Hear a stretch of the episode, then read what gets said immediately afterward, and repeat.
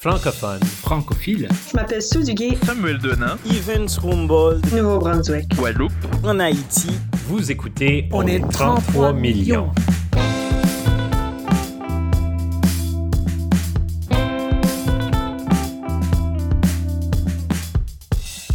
Je m'appelle Alexandra Diaz, je suis née au Chili, je vis au Québec, je suis animatrice, maman, auteure et surtout, je suis une amoureuse de la langue française. Aujourd'hui, je discute avec trois jeunes leaders qui s'impliquent quotidiennement pour faire briller la langue française dans leur coin des Amériques. Sue Duguay. Acadienne du Nouveau-Brunswick. La francophonie me passionne du fait que mes ancêtres ont dû se battre pour l'obtention de nos droits linguistiques canadiens. Samuel Denain. Je vis à Saint-François, sur l'île de Guadeloupe. Je profite actuellement de mes derniers jours de vacances et comme vous pouvez l'entendre, je suis au bord de l'eau sur l'une des plus belles plages et parmi les plus connues de mon île, la plage des Raisins Clairs, à Saint-François, bien sûr. Evans Rambold. Depuis la place d'armes d'Ego-Naïve, en Haïti, ça cap fait. Ça veut dire qu'est-ce qui se passe en créole haïtien? Je suis sur la place d'armes d'Ego-Naïve. Vous allez entendre pas mal de bruit en ce moment parce que je suis dans un quartier assez bruyant. La place d'armes, c'est ici qu'a été proclamée l'indépendance de la République d'Haïti le 1er janvier 1804. C'est aussi ici qu'a été lu l'acte de l'indépendance, qui est un acte écrit en français, qui a été lu en français.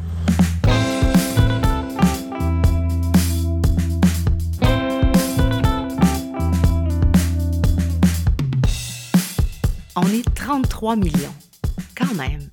33 millions de francophones et francophiles à travers les Amériques. Au travers de cette série, je vais vous présenter des invités passionnants et passionnés qui ont tous une chose en commun, l'amour profond du français. On s'en va en Acadie, on passe par San Francisco, on fait une halte à Mexico, on s'en va se réchauffer à Brasilia, on revient à Winnipeg et puis on fait un arrêt à Port-au-Prince. C'est un voyage fascinant qui se prépare à travers des vies, des générations, des climats, des cultures variées, toutes en français. Comment s'inscrit la pratique du français en Guadeloupe, à Moncton, à Port-au-Prince, en côtoyant bien sûr peut-être un multiculturalisme dans chacune de vos communautés, mais j'aimerais vous entendre sur la façon dont vous vivez, parler, vibrer, penser au français dans votre travail et même d'un point de vue un petit peu plus personnel. Mes parents étaient originaires du nord du Nouveau-Brunswick, la péninsule acadienne qu'on appelle, où il fait plus chaud qu'à Miramichi, où il fait plus chaud. Alors j'ai grandi, euh, j'ai grandi sur le bord de la mer en français, sans jamais vraiment avoir à questionner mes droits en tant que francophone. Puis là, euh, mes parents ont déménagé à Miramichi, qui est une ville anglophone où on avait la chance d'avoir une école euh, en français. On a eu notre éducation en français. Puis à l'âge de 13 ans, j'ai commencé à m'impliquer euh, dans la Fédération des jeunes francophones du Nouveau-Brunswick. Puis j'ai rapidement réalisé que bien que je suis fière du statut bilingue qu'on a officiellement au Nouveau-Brunswick et au Canada, il y a beaucoup de travail pour qu'on pour qu'on atteigne une certaine équité, une certaine égalité en matière de langues officielles. Puis depuis le temps, ben, me voici, j'étudie dans le domaine, puis je travaille dans le domaine.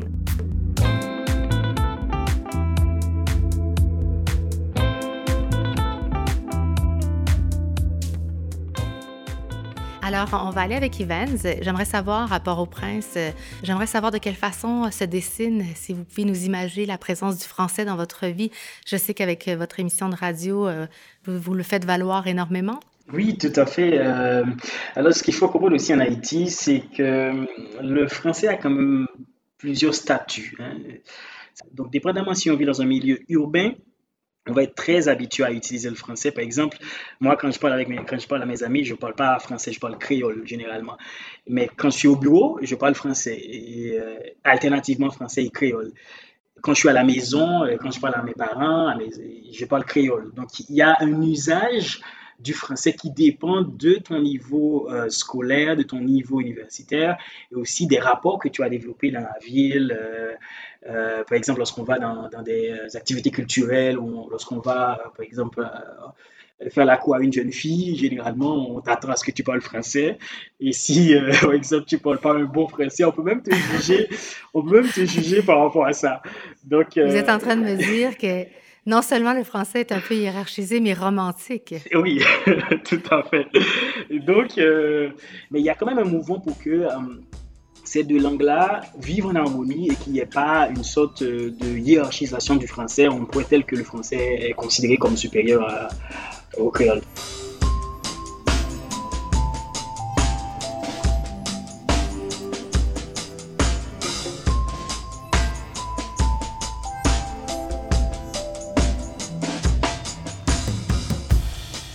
Samuel Denain.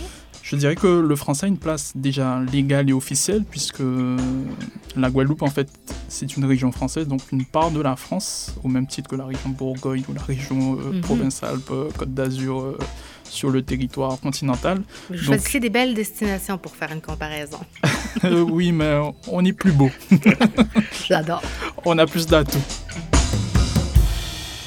Quand on parle de francophonie en Guadeloupe, les gens ne comprennent pas. Ah ouais. Ils se disent, mais euh, oui, et pour faire quoi Puisque le français est déjà présent, il a été même, euh, comment dire, plus que présent parce qu'il a été oppresseur jusqu'à une certaine époque, euh, jusqu'aux années 80, parce que le français restait la langue des élites, la langue du colon, puisque la Guadeloupe a été une colonie jusqu'à 1946. Donc quand on parle de francophonie, c'est plutôt un regard interrogatoire qu'on voit dans l'œil euh, de la personne à qui on, dit francophonie en Guadeloupe. Elle ne comprend pas. Mais après, en fait, en tant que leader, moi, c'est ce que j'ai compris, en tout cas, en découvrant la francophonie des Amériques, c'est que hum, la Guadeloupe étant un îlot, en fait, au milieu de l'arc des Petites Antilles, donc au milieu de la Caraïbe, nous sommes entourés, en fait, nos plus proches voisins, nous sommes entourés d'îles anglophones, déjà, et aussi créolophones. Et quand on regarde un peu plus loin, d'îles hispanophones. Donc on est un peu euh, isolé. Mais quand on regarde au-delà de la Caraïbe, c'est ce que j'ai compris en tout cas en m'engageant dans la francophonie, c'est que le français peut être un, parfait vecteur, un parfait moyen en fait de connecter, de rencontrer en fait d'autres communautés qui ne demandent qu'une chose, c'est justement ben, mieux connaître le français. Et comme nous on l'a d'origine, donc c'est quelque chose qu'on peut apporter euh, à l'autre. Euh, je pense notamment aux communautés du sud des États-Unis en Louisiane. Mais également, comme on est de base bilingue, donc francophone et créolophone, on a cette habitude, cette aptitude en fait à créer des liens naturellement entre des cultures euh, différentes de la nôtre. Avec le sang, donc j'ai compris qu'on n'est pas seul en fait. On n'est pas seul sur le continent à parler français, à vouloir l'apprendre, à vouloir le pratiquer, à vouloir l'échanger, à vouloir le partager. Tout près de nous, au Brésil, ben, il y a des Brésiliens qui parlent français, qui veulent euh, apprendre le français. Encore plus près de nous, en Louisiane, euh, il y a des écoliers qui veulent apprendre le français et nous, on a des professeurs qui ne demandent que ça, partager et enseigner le français. Donc j'ai compris ça déjà, effectivement, qu'on n'est pas seul.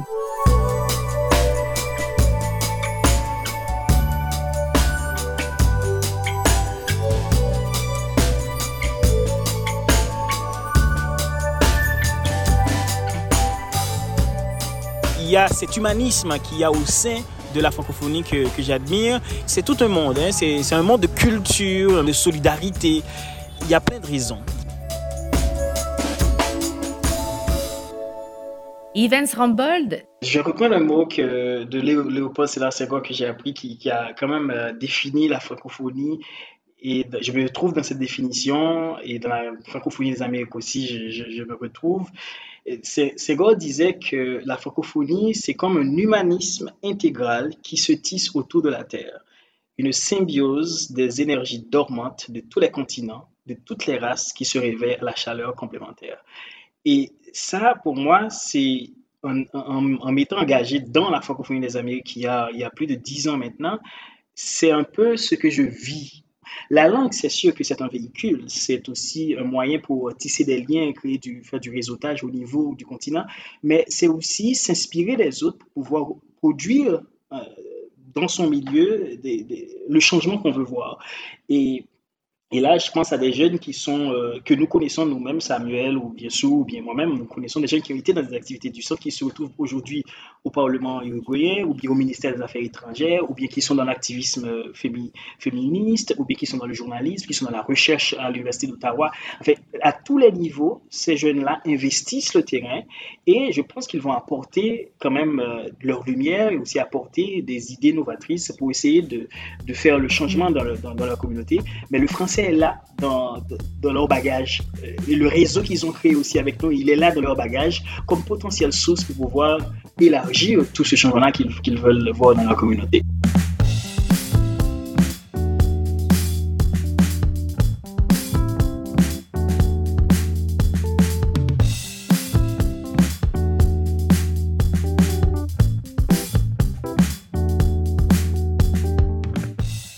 Je me demande euh, qu'est-ce qui euh, vous a rendu si passionné?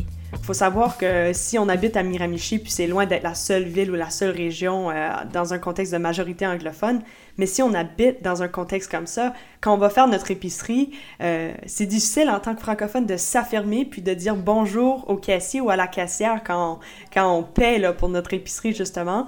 Puis euh, du moment que j'ai pris cette conscience-là, que j'étais pas la seule francophone, je me suis toujours amusée à dire bonjour avant de dire hello. Euh, puis c'est très, c'est très classique canadien-canadienne, là, comme comme, euh, comment je dirais, comme approche. Mais bref, ça, ça ouvre les yeux, puis j'espère que j'ai donné le courage, puis j'espère continuer à donner le courage euh, aux personnes d'expression française euh, de justement demander ce service-là en français, puis de continuer, puis de pousser pour le recevoir.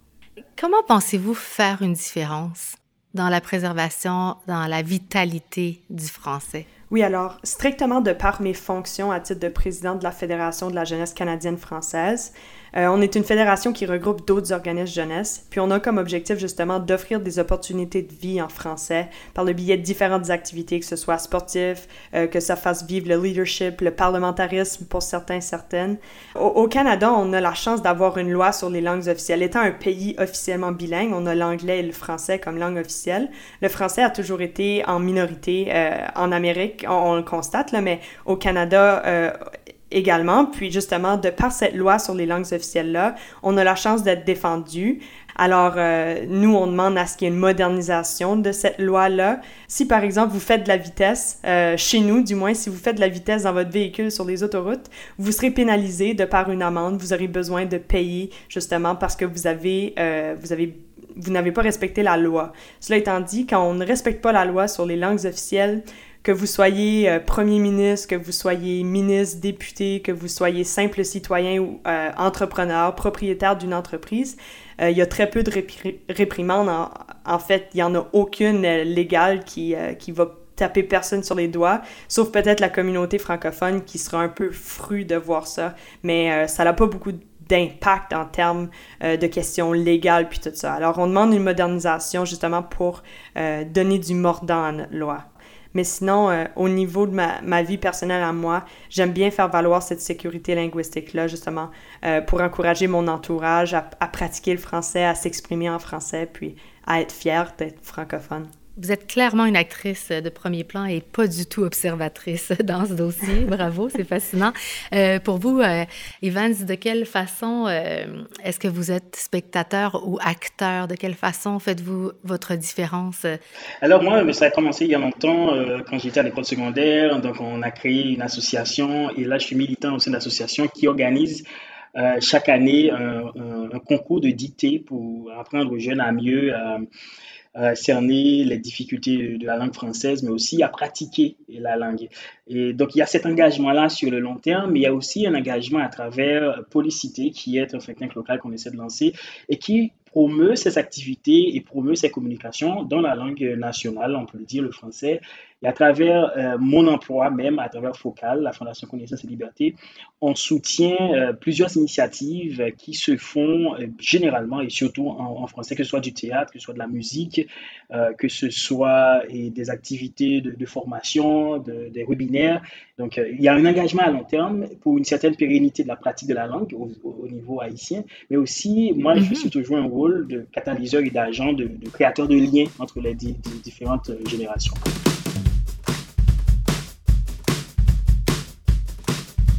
Être Zuzu, ça peut avoir plusieurs connotations. Ça peut être à la fois être quelqu'un qui parle tout le temps français, qui a une diction, euh, qui a un certain parler français particulier. En Haïti, par exemple, on dit les Zuzu de Pétionville parce que ce sont des gens qui sont bien aisés, qui ont un parler français mélangé avec de l'anglais et autres ou c'est quelqu'un de la classe moyenne ou euh, de la classe populaire, enfin, quelqu'un qui aime parler français. Mais ça peut aussi vouloir dire quelqu'un qui aime les choses raffinées, qui, a du style, qui a du goût, euh, qui est un intellectuel, qui aime les grandes idées. Et donc, dépendamment du ton et de l'endroit et de la chose qu'on veut qualifier, on saura quel type de Zuzu on est.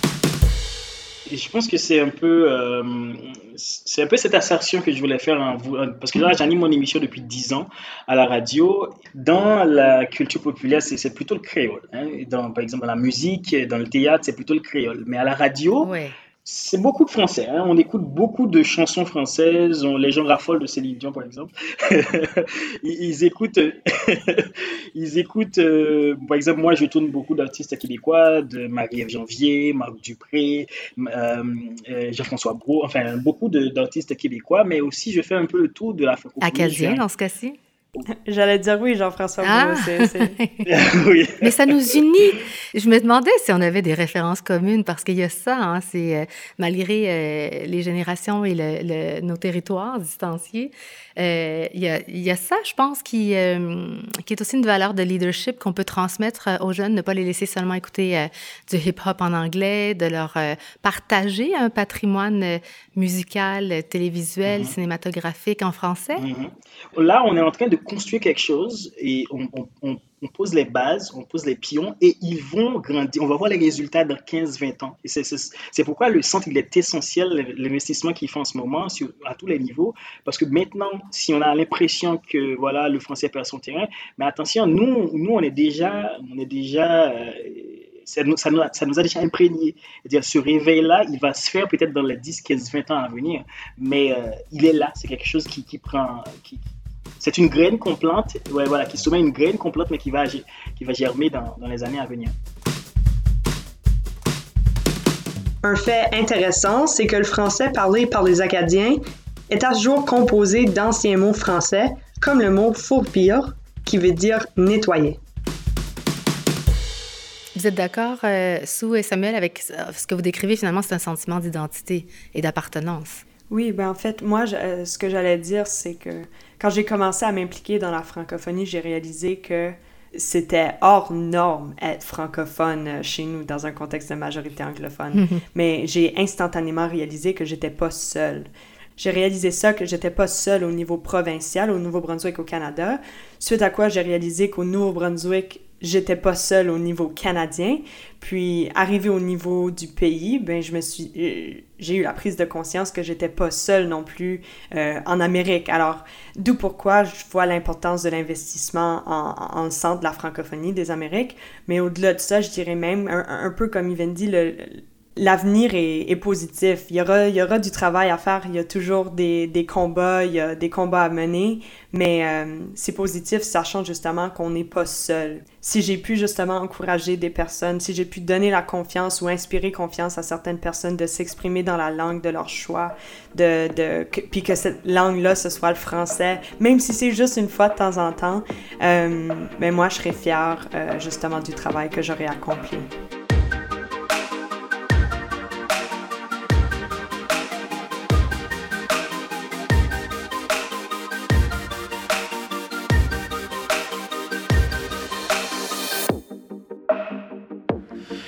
Depuis cette découverte, je participe à différents programmes et projets qui permettent de lier mon île, la Guadeloupe, aux autres communautés francophones aux Amériques. Partage de culture, d'expériences et engagement des jeunes citoyens sont mon quotidien. Grâce à cet engagement francophonie, mais aussi grâce aux différentes associations culturelles et citoyennes auxquelles je participe.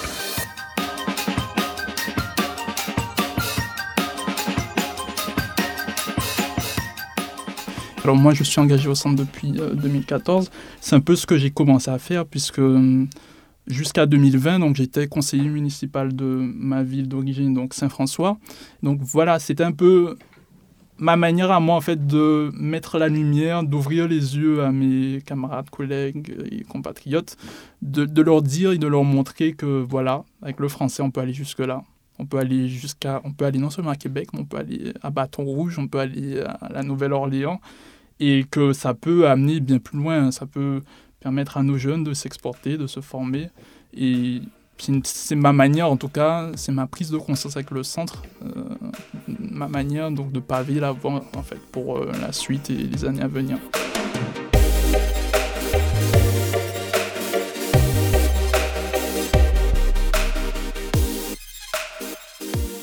Est-ce que vous rêvez en français? J'imagine, moi je suis plutôt multiculturel, j'aime le dire, parce que moi j'ai fait des études en, en, français et en créole, puis en anglais. J'ai fait ma maîtrise en, en, anglais aux États-Unis d'Amérique.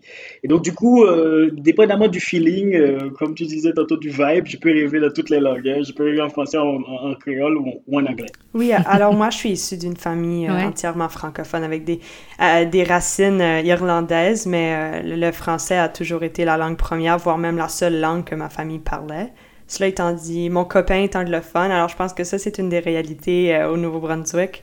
Euh, dernièrement, je me trouve à, peut-être euh, ah ah. me réveiller puis à penser en anglais plus tôt que je l'aurais fait d'habitude, mais sinon, c'est certain que je rêve en français. Ça m'a fait un grand plaisir, grâce au français, de vous rencontrer aujourd'hui. Et bonne suite et je vous dis à bientôt. À Merci. À bientôt. À la prochaine.